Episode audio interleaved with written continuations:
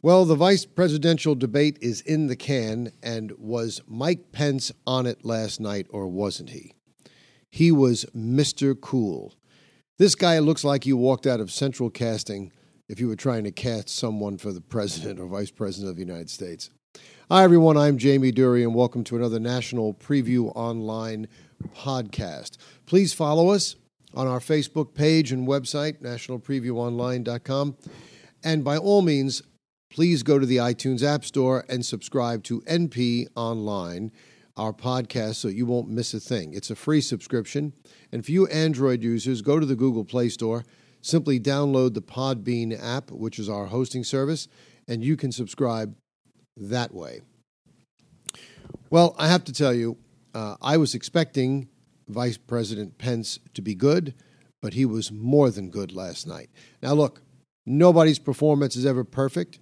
He punted on a couple of issues and didn't answer the question, but that's typical of most of these politicians in these debates. But Kamala Harris not only did not answer questions, and very important ones, she lied through her teeth. She repeated the debunked uh, story of Donald Trump not denouncing white supremacists and the KKK and the extremists. He did that following Charlotte. Everybody knows that. The complete soundbite has been played. If anybody listens to the complete soundbite, you know that the president, when he said there were good people on both sides, he was not talking about the white supremacists or the KKK. He was talking about the non extremists on both sides, the people on the left, the people on the right who peacefully got together and were protesting the statue. So this is just a lie. And then she repeated a, a contemptible lie talking about how that Trump and Pence inherited the Obama Biden economy. Are you kidding me or what, lady? If you really believe your own bull, you're in bad shape. There was no economy under Barack Obama. In fact, he's the one that went around proudly to a lot of these places telling these workers, your jobs are not coming back. And he lampooned and made fun of President Trump when President Trump said he was going to bring these jobs back. And he said, What's he going to do? Get a magic wand? Well, he must have had a magic wand, Mr. Obama, because those jobs are back. No thanks to you. Now, there's a few things I want to talk about. Uh, aside from the fact that Kamala Harris didn't answer anything, aside from the fact that Kamala is a lightweight, and you can see that she's a liar, I don't want to focus too heavily on the debate because I don't know that the vice presidential debate changes things that much, uh, but it does it does put into sharper focus uh, the big differences between the Trump Pence ticket and the Biden Harris ticket.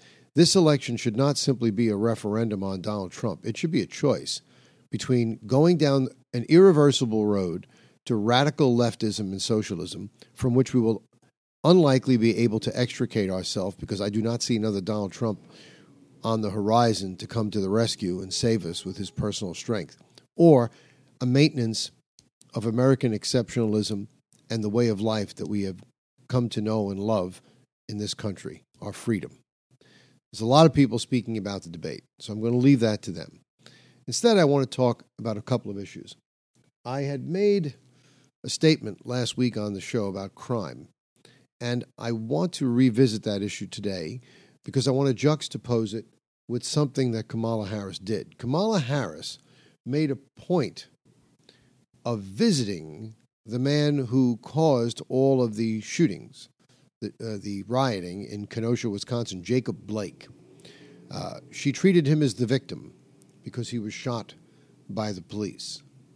Now, he was shot by the police, but Jacob Blake was not a victim. Jacob Blake was at his ex girlfriend's house where he had no right to be. There was an order of protection against him. He was not permitted to be on the premise, and she had called 911 accusing him of sexually assaulting her. In fact, there was a warrant for his arrest for sexual assault. Now, she was also black. And Kamala Harris is the one that says that all women victims should be believed.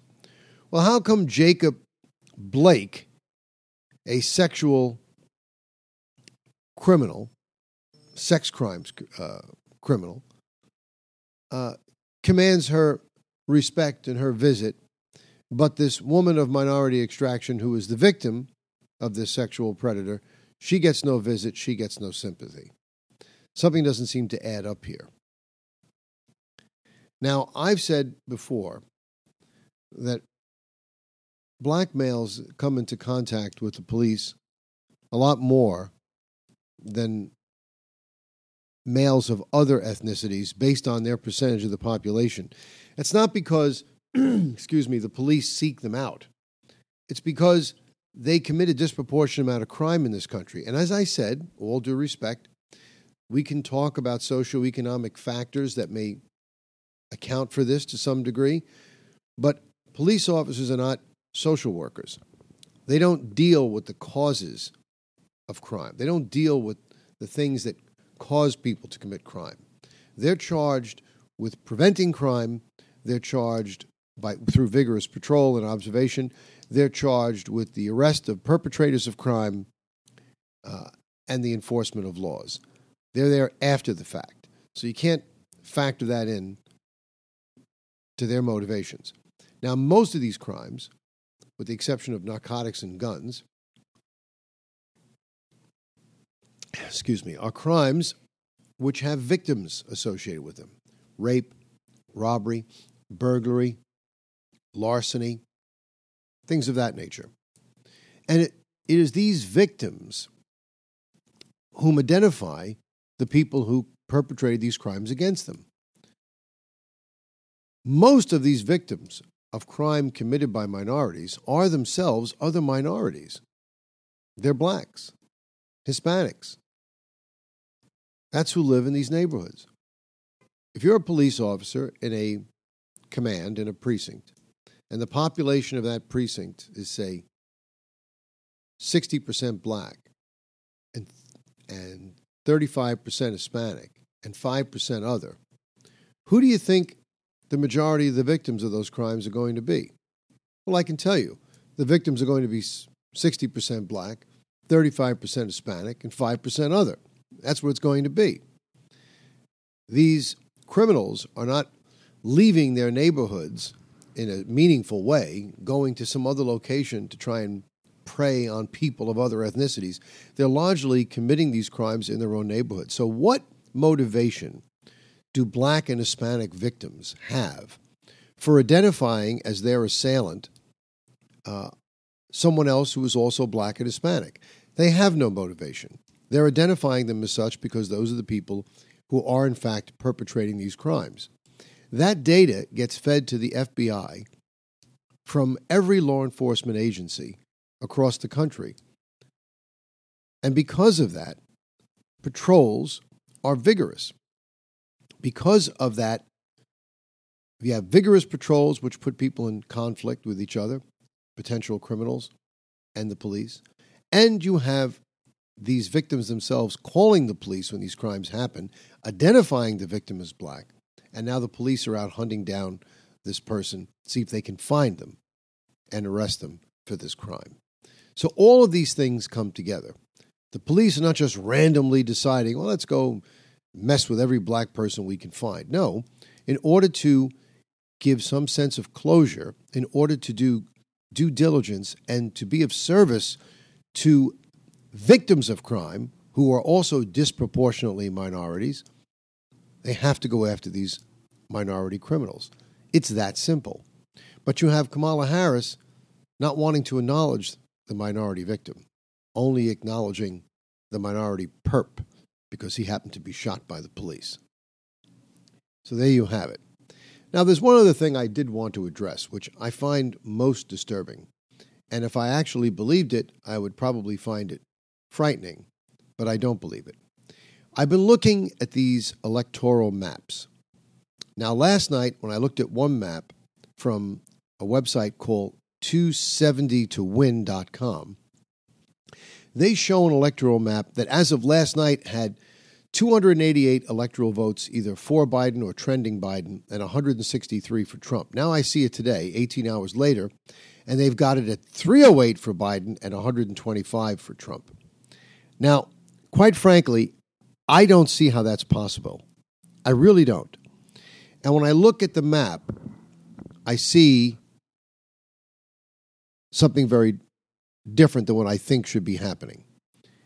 All of the states the big states that Trump won, that he said they said he could never win in 2016, they're showing them all blue.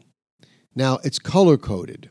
So a dark blue is solid blue like California, Washington, New York, uh, New Jersey, things like Vermont.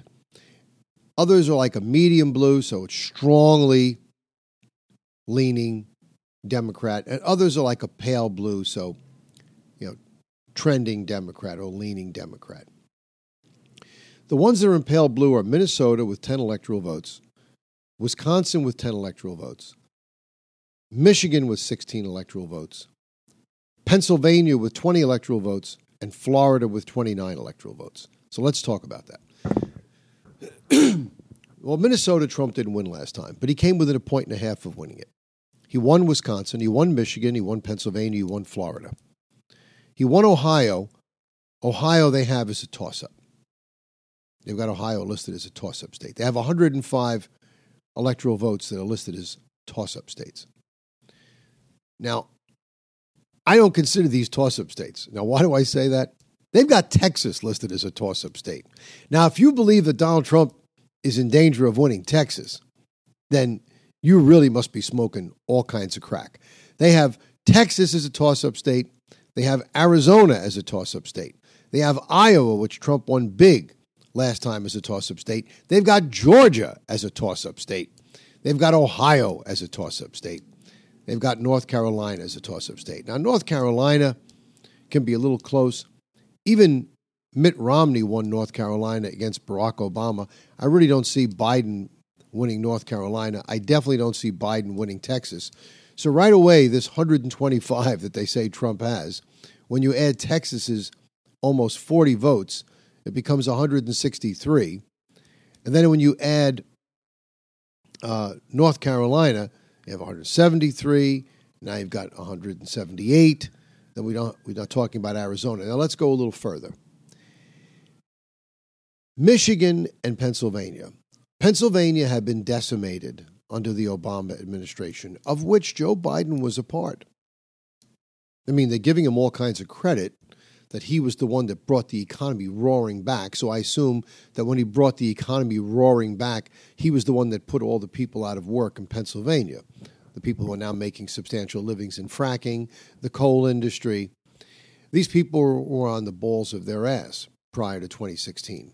Donald uh, Trump was a voice in the wilderness that called to them. They voted for him. Their economies have, have come back. Right? The COVID was beyond Donald Trump's control. And he wasn't the one that shut the country down completely. He shut it down for a short period of time, but he's not the one that's delayed the reopening. It's these Democratic governors that have delayed the reopening deliberately to try and hurt the president, and they don't care if they have to hurt their citizenry in the process. Now, you can't tell me that the people who were starving in Pennsylvania four years ago and have enjoyed prosperity since Trump became president are suddenly going to turn around and vote for Joe Biden. So I don't believe this leaning blue configuration for the state of Pennsylvania at all. So those 20 votes I give to Trump, take away from Biden. So now his 180 goes up to 200. Likewise for Michigan. Ohio, they say is a toss up. I don't think so. I think Trump wins Ohio. They've got Georgia as a toss up. Why? Because Stacey Abrams still thinks she won governor there. I don't see Trump losing Georgia. And quite frankly, I don't see Trump losing Florida. I don't see this race as an electoral landslide for Joe Biden. Now, if you turn instead to Rasmussen, which is a far more accurate poll, and look at their electoral map, they've got it 269 269. Now, while I disagree with that, I can believe it. But let's look at Rasmussen's map. In Rasmussen's map, Iowa is given to Trump, just as I said. Texas is given to Trump, just as I said. Georgia is given to Trump. Florida is given to Trump. Arizona is given to Trump. And here's where it gets a little dicey. Oh, and North Carolina is also given to Trump. They're giving Trump Wisconsin. They are not giving him Minnesota. I'll go along with that. They're not giving him Michigan, and they're not giving him Pennsylvania. Very, very big. Very, very big. Because in this scenario, if Trump wins either of those, he's over the 270. If he somehow manages to flip New Mexico, he's over the 270. If he flips Nevada, he's over the 270. Now, up here out in the, in the left coast, there's a little state called Oregon. It has seven electoral votes. Now, why do I mention it? It's a liberal state, that's true. But there was a poll done a few weeks ago that stated that the people who live in these cities, these Democrat cities that have been ravaged by these riots in the wake of these police shootings and the Black Lives Matter and the Antifa crowd, two to one they favor Trump over Biden. Now, why is that significant? Because Oregon is not a very populated state, and a significant portion of its population is in the city of Portland, which has been ravaged by these riots. Now, Portland is a liberal town. The rest of the state really isn't that liberal. It only plays out liberal because of the population concentration in Portland, much in the same way the city of New York skews the state of New York blue, when geographically and county wise it's substantially red. Well, if that's true, if voters in these cities that have been plagued by the riots favor Trump two to one, that would mean that Trump would carry the city of Portland. And if he carries the city of Portland, he carries the state of Portland. So that seven added on to his 269 gives him 276. He's president. 269, 269, it goes to the House of Representatives. That's why it's very important that we take back the House. Very important that we take back the House. If any one of these states flip, any one, Donald Trump is in. Now, Rasmussen has been far more accurate than any of these other polls. And these other polls are so much, so far out of line that I really can't see. I really can't see this coming to pass the way they're putting it. Uh, CNN.com has got a different landscape, but I haven't seen anybody as far out as this 270 to win.com. If I was going to pick one electoral prediction map to look at and put some credence in, I would look at it uh, through the eyes of the Rasmussen map because that's the one that seems the most realistic to me. And even at that, I, I think that uh, Trump wins. I, I, can't see Trump losing Pennsylvania. I, I can't see why any person would vote for Biden in Pennsylvania after what the Biden Obama or Obama Biden administration did to devastate that state and the state of Michigan. I just can't see it. I just don't. I really don't. I really don't see it at all. So keep your powder dry. Make sure you turn out in droves. Bring your friends with you. Vote for the president. This mail in voting is a fraud. I think that's the only way this, these numbers hold is through this mail in voting. Uh, we had a, a, postman in New Jersey arrested yesterday for throwing ballots in the garbage. Uh, this is going to continue to happen, and I can guarantee you they're not throwing Biden ballots in the garbage, they're throwing Trump ballots in the garbage. This is going to be a challenge in the Supreme Court to this. We're going to have to get um, Amy Coney Barrett on the Supreme Court. And I've been telling you this all along, and I still say this because you've even got idiots like that David Axelrod, who worked for Obama, saying that it's going to appear on election eve that Trump has won a landslide because our people are going to be voting that day. The early voting won't be counted, but these fraudulent votes that are going to be mailed in after the election, this is where the fraud is going to come in and it's really got to be stopped and it has to be addressed. So, thank you for joining us today. We're going to be covering this throughout the week. We're going to be watching it so we get updated numbers. Please again subscribe to National Preview Online, NP Online, the podcast, and the iTunes App Store. and you Google people, go to podbean.com and see us there. For National Preview Online, I'm Jamie Dury.